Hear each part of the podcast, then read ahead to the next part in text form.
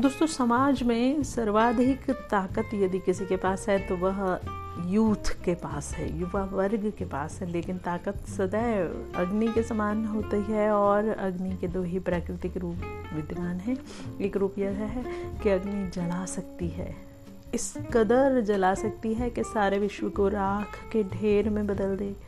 और दूसरा रूप यह है कि अग्नि प्रकाश दे सकती है। यह इस कदर प्रकाशित कर सकती है कि सारे विश्व का अंधकार समाप्त कर दे। मनुष्य एक बुद्धिमान प्राणी है, जो इन दोनों का प्रयोग अपने हित के लिए करना जानता है। यदि रोटी को बिना तवे की सहायता से सेका जाए तो रोटी सिक नहीं पाएगी, बल्कि जल जाएगी। जिस प्रकार मनुष्य को रोटी बनाने के लिए तवे की ज़रूरत पड़ती है, ठीक उसी प्रकार ताकत का इस्तेमाल करने के लिए दोस्तों, संयम की आवश्यकता होती है।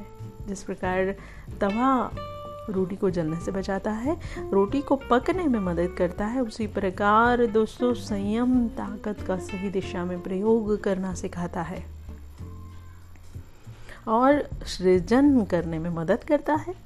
ताकत का आप जिस दिशा में प्रयोग करेंगे, वह उसी दिशा में रंग दिखाएगी। किंतु इतना समझ लीजिए कि जिस प्रकार अग्नि को विनाशक बनाना आसान है, सृजनकर्ता बनाना कठिन है, उसी प्रकार ताकत के प्रयोग से विनाश करना आसान है। लेकिन निर्माण करना बड़ा मुश्किल है।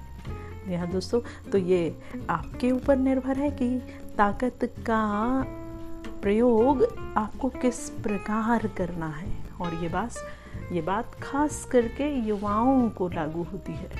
तो युवा दोस्त, जाग जाइए और तय कीजिए कि आपकी ताकत का प्रयोग आपको किस प्रकार करना है। और हम आपसे मिलते हैं एक और एपिसोड को लेकर। तब तक खूब स्वस्थ रहिए, मस्त रहिए, व्यस्त रहिए।